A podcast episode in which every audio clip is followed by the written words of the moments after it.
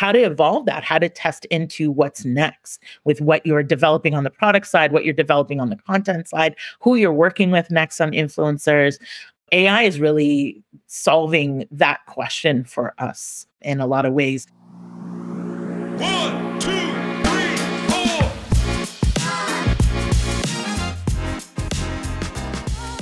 Hello, everybody, and welcome to this episode of Impulse, the Influencer Marketing Podcast. I'm your host, Prateek Panda, VP of Marketing at Phyllo, the universal API for creator data.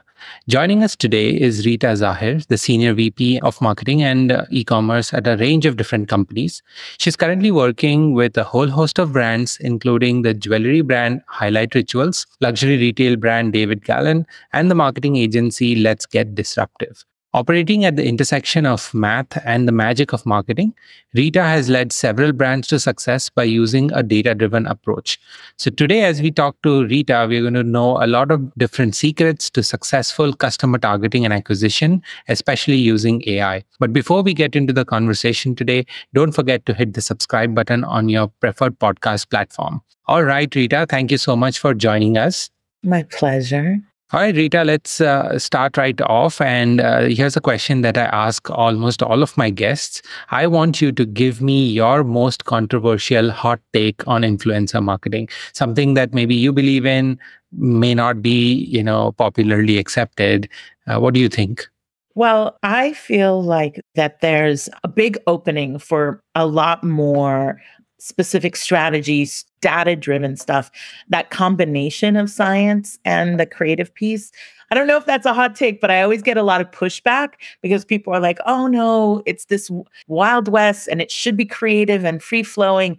And I think a piece of that is definitely true. But to unlock its full potential, um, this idea of being able to measure more efficiently, target and track and and really incorporate more of direct response marketing you know those later stages in marketing and understanding the full impact of influencer in that way will unlock so much growth in this channel if if people don't get scared by the idea of you know introducing that kind of those kinds of tools and more rigorous strategy Got it. And, uh, you know, we've been talking about this topic with a lot of different brands and agencies as well. I am starting to see a sign where more people are keen to be more ROI driven. For a long time, influencer marketing was a channel that uh, was more for branding and visibility. And now it's uh, also starting to be about conversions and tracking and ROI. Now, I can see this making sense from the brand side. Are you seeing this trend happen on the influencer side as well? Yeah, I mean, so I, have been lucky to be able to work in all aspects of digital, including influencer, for a long time. And I think you see those evolutions happening. And when you work with creatives now, there is a lot more receptiveness to the idea of being able to understand the full value, whether that's at the brand level, the engagement, the reach, spreading the word of the brand, which also has KPIs, or that is further down the funnel in the performance piece, direct response, that kind of like return on ad spend as opposed to just eternal, you know, return. So I think people are starting to understand the more they can prove their value, the more they can continue to build their brand as an influencer and the more money they can make and the more types of deals they can do and the more evolutions that they can create in their own personal brand. So when you see that really happening there was just a ton of pushback on it a couple years ago when you would say well you know we want to show the value. We want to show the the effect, how it's increasing our engagement rates, how it's increasing our brand voice value and a brand awareness and and those really more traditional brand marketing KPIs are being introduced and really accepted I think by the influencer community. It just took time. Makes sense. All right. I feel like you have a fairly busy life. You're at a busy uh, agency. You're also helping a variety of different e commerce brands get engagement and traction. Uh, what does a typical day in the life look like for Rita? And uh, how do you manage all of this? Every day is different. It feels like, especially during holiday, it's pretty crazy. But I do spend a majority of my time with a couple um, brands and highlight, which is really early stage, just launched, you know, on online. And August of this last year is kind of been the more recent focus because it's such a, a cool growth stage company and it's got such an interesting, authentic voice and things like that.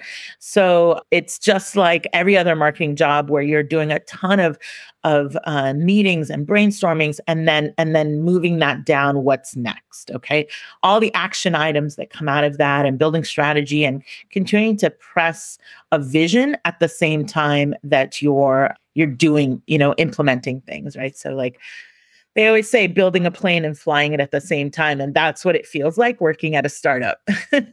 All right. I can totally you know relate to that. Having done three startups in the past you're always literally building the plane while you're trying to fly it as well. You're like the the wing fell off. what do we have on the plane? that can remotely do something that a wing does. All right, awesome. Um, see, you've you've described a little bit. Um, uh, you know, your your definition of marketing has been a, a, sort of intersection of math and magic, right? And tell us a little bit more about that, right? It's very interesting. Of course, you know, there's a creative angle to marketing, but what do you mean by that? I started out in a very like creative side of marketing, uh, content development, and, and writing. And that's kind of my background and, and focus, right? When I first started. And then as I moved through marketing, I realized there was this like what felt like inherent fiction between the creatives and the people who were like, this has to be a data driven strategy, etc. And I realized pretty quickly that the real magic really lies at that intersection between the geek inside me, who is like, I love the idea of predictive behavioral models and first party data and third party data and creating actionable insights and the person who is you know writing poetry in your free time and really focused on who is that customer intuitively and connecting with them on a creative level. And when those things come together to create strategy to build vision that's the magic. You know that's the true magic and i think a, a point of excellence that differentiates some brands when they can really have those two working together Got it. Makes sense. And, you know, let's bring this concept of AI to this, right? Uh, I can't see a single product website these days on the B2B side, at least that doesn't use the word AI. So it's, it's also starting to get frustrating to the point that is it really AI or not, right? But uh, let's talk about the use of AI in marketing, right? And especially in this intersection of math and magic. What do you think uh, is the role of AI? So I'm a geek. I think I mentioned that. And you'll see me at tech conferences walking the, the expo floor, even as a head of marketing, when usually you're not doing that. But I'm interested in that kind of evolution, particularly in digital marketing, where I think the only way to survive and keep up is to be really curious about the evolution of marketing in general. And to be honest, machine learning, AI, all of these things have been embedded in the best marketing tools for at least a decade. You know, Google had iterative AI tools embedded in their in their platform forever. So I think that's one piece. Like what you were saying is sometimes people are overusing AI and sometimes people didn't know that they were already using all these really cool uh, machine learning and AI tools all these years. So I think there's that piece. For me, in particular, where I see a really interesting aspect of AI is as um, improving the tools that we have to understand who the customer is, what makes them tick, build those models to say, not just these people are our customers, but these are our best customers. And this is why. This is where what they want from us intersects with who we are as a brand and why. And really getting to what is the most optimized experience in terms of you know ai is delivering very personalized experiences now but also by like incorporating constant learning at a speed that we couldn't do it ourselves. So i love testing. I'm a huge like fan of like let's build out a test and test this and test that but there's a lot of times when you're moving so fast and you want to test so many different things that it's hard to pull out actionable insights to really understand the true um, results, right? And so um, I was using AI recently at a company, actually just started using them again, another partner that's doing the similar thing. One thing they were doing for us is that that uh, machine learning aspect, right? So just ingesting all of our performance data for the years we've been on Facebook and saying, as you start to create more video and partnerships with influencers and that kind of content, what is resonating, not just across the board, like in your Instagram, but with your actual target customers? And that's everything from things that are imperceivable to most people, like the color filter on the video right? If it's a pink filter or a blue filter, I can't tell the difference, but the AI can. And over time tells you for this customer segment, they prefer a lighter filter. And the, the crazy things that I wouldn't have thought to even test. It, it you know evolves. But it also evolves at what point the text should appear in the, the video with the influencer right? More of the language that they use what's resonating with the customer that you're targeting what benefits or values of your product are the things that you should focus on when you're talking about this customer or that customer?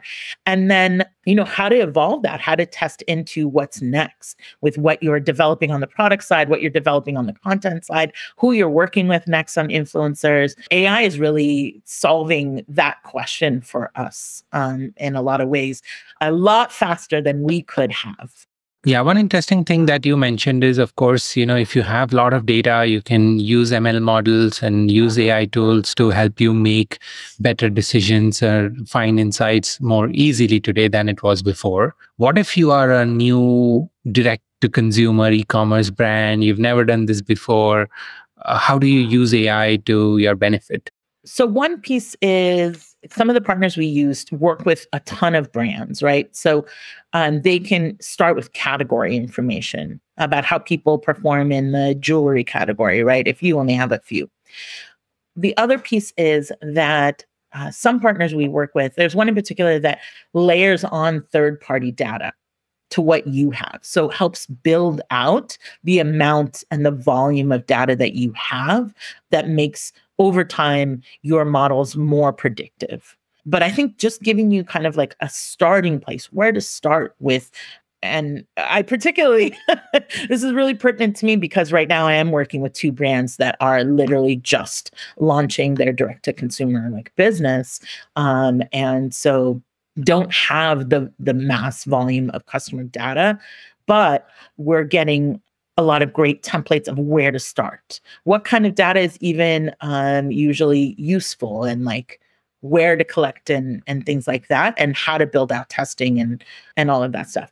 The other thing is once the the the AI understands who in general you're starting with as your customer target, it will often be able to use available data on the internet. Like, you know, you could feed it all your competitor sites, um, all of their social handles and it will evaluate you know what posts are getting engagement and it will it will propose why you know after a certain volume of that. Like oh it's because it was using this language or the text was at the bottom as versus the top or the text came at the very end of the video or the beginning of the video.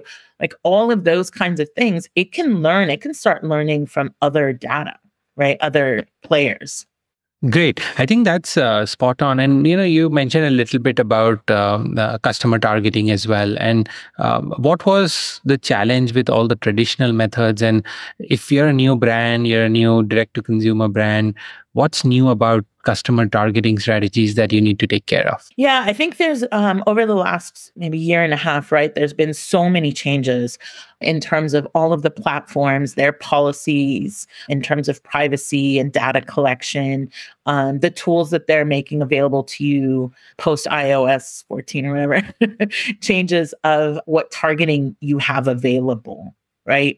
So it used to be really easy on a lot of the paid social platforms to target customers. And it's gotten a lot harder. And it's gotten a lot harder to, for tracking and retargeting, which was, you know, just a cash cow for a lot of brands. So what we did is we also worked with a partner that I've mentioned that took our customer data. And we also, I've worked with a lot of brands who have focused a lot on zero party data. So, zero party is um, from surveys, quizzes, things that the customers have given you willingly. First party is from when they make a purchase, right? They give you their address and those kinds of data. And then third party, which could be from like credit cards and, and things that exist outside in the world. And built more predictive models for who the best customers are right? And it might be a lot of brands, especially early in their development, don't really know who their customer is. They've projected who they think it is or they want it to be, and they have some very soft customer profiles, archetypes. But I think the more tools you can use or the more information you have to build that out and build a real predictive model that understands your highest LTV customer and then you could start to do like weighted CPAs, right? You could say, we will spend more to acquire this customer than that customer because their LTV is so high. Or you can start to do those really complex things later in your life cycle, right? but to start with, really layering on as much data as possible. So, for example, in Meta, you're uploading actionable seeds that perform really well. And so those those seeds where we layered on the third party data and we used the AI to create those predictive models, they performed so much better than anything we had done on Facebook even prior to the changes. Even for last click attribution, we were seeing 50% uh, increases in conversion rate. So, like, really targeting using data and a predictive model makes such a difference. Absolutely. And, uh, you know, uh, as Phyllo, we've been working with, you know, millions of, of data sets, right? We, I couldn't have said it any better, right?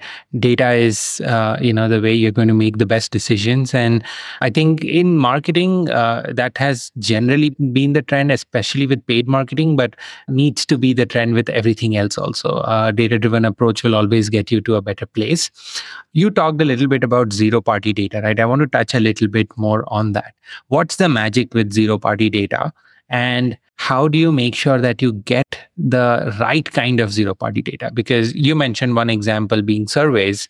How do you make sure you're talking to a good enough representative set of your audience that your zero party data is trustworthy? Yeah. Um, and I think that's a test and learn for every brand because I think it's slightly different for every customer segment.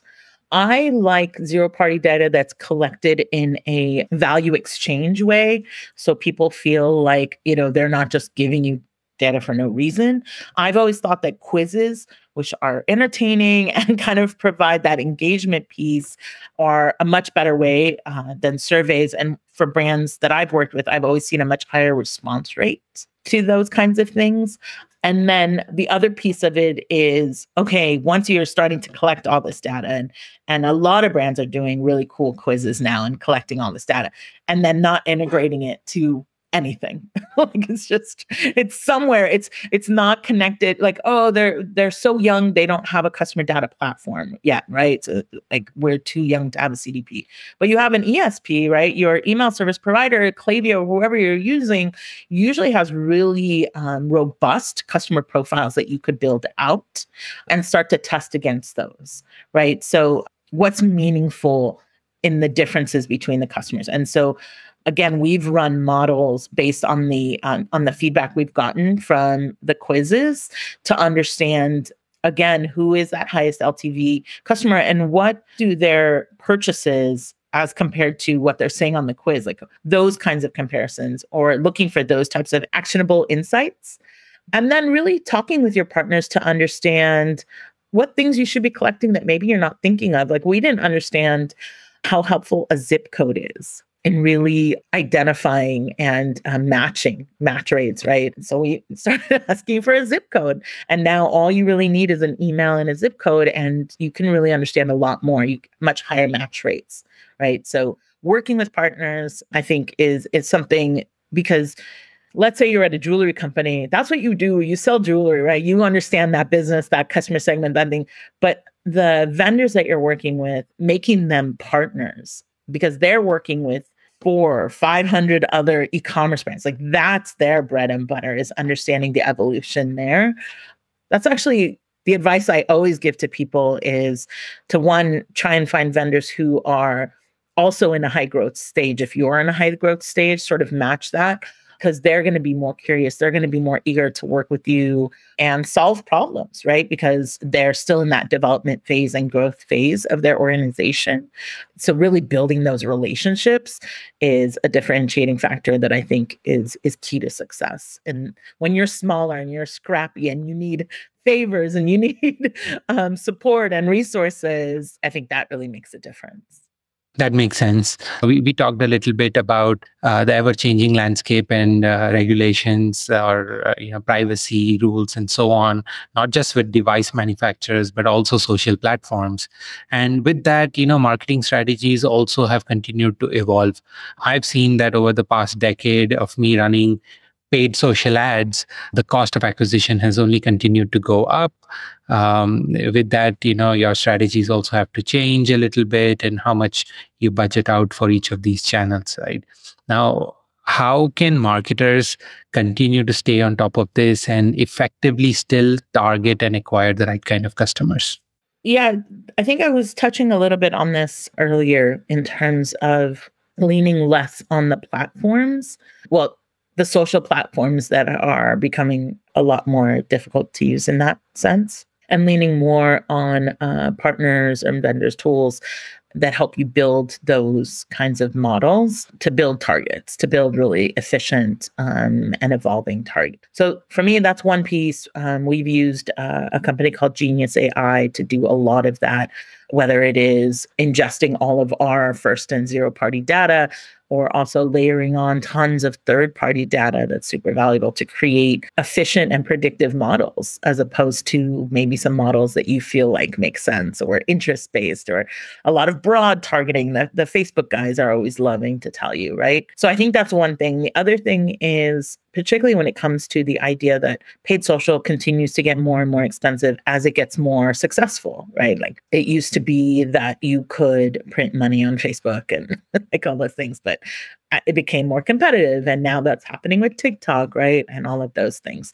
So as it becomes more effective and, and um, successful, more people so, the idea of continuously researching, experimenting, and testing into new channels is paramount in in my mind. Continuously, like looking for the more I understand about my customer, the more I can try and test into new channels. Right, whether that's on the social side, seeing you know where they're moving towards, or even if it's in new types of display, offline uh, channels, uh, direct mail, whatever it is really looking again for partners that are able to leverage that data on their side. So, um, not just a targeting of uh, lookalike customers or, or, or something like that, but being able to build more efficient targeting models.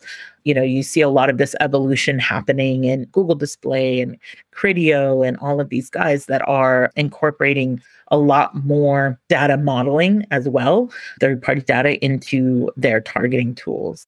All right, that makes sense. You mentioned a little bit about, you know, there was a time when you could print money on Facebook, now it's TikTok.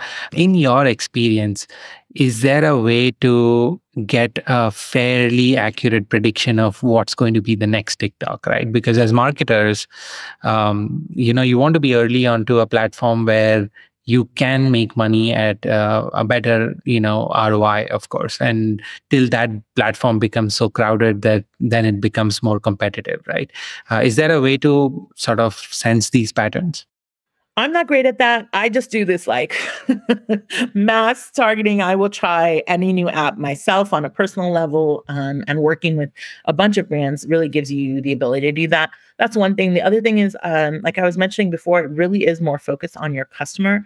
I've seen brands where like we want our customer to be the TikTok customer, but their customer is not the TikTok customer. So really understanding the evolution of your customer and their interests and where they are, I think is one thing. And then the other thing is there are some areas where some context, like having worked right in the in the field for so long, does a little bit guide you to knowing maybe what's what's more likely to work. So I've said for like this last year, I'm super bullish on YouTube Shorts because I've worked with Google for decades and I've seen them understand the needs of the marketer and evolve to meet that really quickly and be aggressive in that space. So if I'm going to guess on someone who has the resources and the ability to become a good advertising platform or tool, I'm going to you know, I'm going to guess Google. So that's why I'm going to be a little bit more bullish there than I would be with any other platform that was coming up and trying to take on TikTok. But I've been wrong. right? We have all been wrong uh, multiple times in this journey. I really thought Clubhouse was it. Like I, there was a couple apps, Discord, and all these guys. I really thought. And and I used to think Snapchat could never be a thing, right? And yet it was, right? Uh, so, um, you know, we we we became we are all wrong uh, some point or the other, and uh, I, I think you know that's why one of the things that you mentioned, right, which is try out everything. First, first of all, of course, know where your customer is. Uh, that's the first step. But try out the different platforms because you might have some preconceived notions about it, which may or may not be true, right? And the only way to validate that is use some small experiments. Make sure that okay, everybody's saying TikTok is great, and we did that also, right? Like everybody was like, okay, TikTok's great, and we started seeing some of our customers on TikTok as well uh, but it just made us realize that okay, let's run a few experiments and see if it's going to work. We figured whether you you test the whether the platform is going to work for you or not, and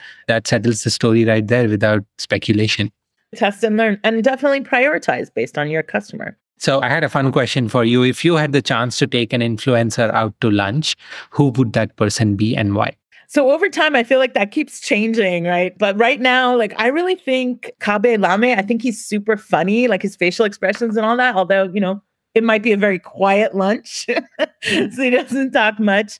So I would maybe lean more towards um, Mr. Beast, one, so I could show off to my son who is a big fan. And i think the diversity of channels that he's been able to do is really interesting but also how he's evolved his business and is now really focusing more on some of the areas that i think are really interesting right not just influencer and content development all those things but also into tracking right and he just launched uh, ViewStats that site for really understanding different youtube channels and how they perform and things like that and so for me i'm like okay now it really aligns. I'd love to have some conversations and, and pick his brain. That's awesome. So, as we almost get to the end of the show, any last tips and advice for people who are just starting out in the field of influencer marketing, particularly? I think influencer marketing is changing so quickly. You have to understand the brand and who you are, really truly define your brand voice and leverage that in building out influencer. I think people were really tempted to do things that were not their brand. For a long time, I, I saw that and really made to feel like this is the only way you could do influencer. You have to just do mega celebrity influencer. You have to only do paid content. You can only do performance based. And that's not true. right? You can do all of it. You can test into all of it. And I definitely have and seen success from micro micro influencers that build like UGC style videos for you to seeding uh, celebrities like Taylor Swift and Selena Gomez, right? Make a difference in influencer marketing. So I think if you're just starting out, really truly understand who your customer is, how they are influenced in general. Like what kind of advice? I mean, if you're selling cosmetics is very different from aftermarket car parts, right? So, who are you getting advice from? Who do you think is influencing your customers? That's one thing. And then, who is going to make an authentic piece of content that supports your brand voice? I've also seen a lot of brands get into trouble with trying to fit into content that isn't who they are authentically. Yeah, I think authenticity is the key uh, to making good progress on the influencer marketing side. You have to be authentic enough to build trust with the influencers audience as well. And the key for the influencer also is to work with brands that seem more authentic to what their audience is looking for, right? And uh, I think that's spot on. And Rita, thank you so much for spending time with us. And there's a lot of nuggets of great information out there. Thanks a lot again. And uh, we hopefully be excited to have you back on the show again. Thank you, Rita. Great. Thanks so much. Impulse, the influencer marketing podcast, is brought to you by Phyllo. Phyllo is the easiest way to get access to authenticated creator data from hundreds of different platforms. To know more about Phyllo, visit getphyllo.com. That's get, P H Y L L O.com. Also, make sure to search for Influencer Marketing Podcast in Apple Podcasts, Spotify, Google Podcasts, or any of your favorite podcast listening platforms. And don't forget to click subscribe so you don't miss out on any future episodes. On behalf of the team here at Phyllo, thank you so much for listening.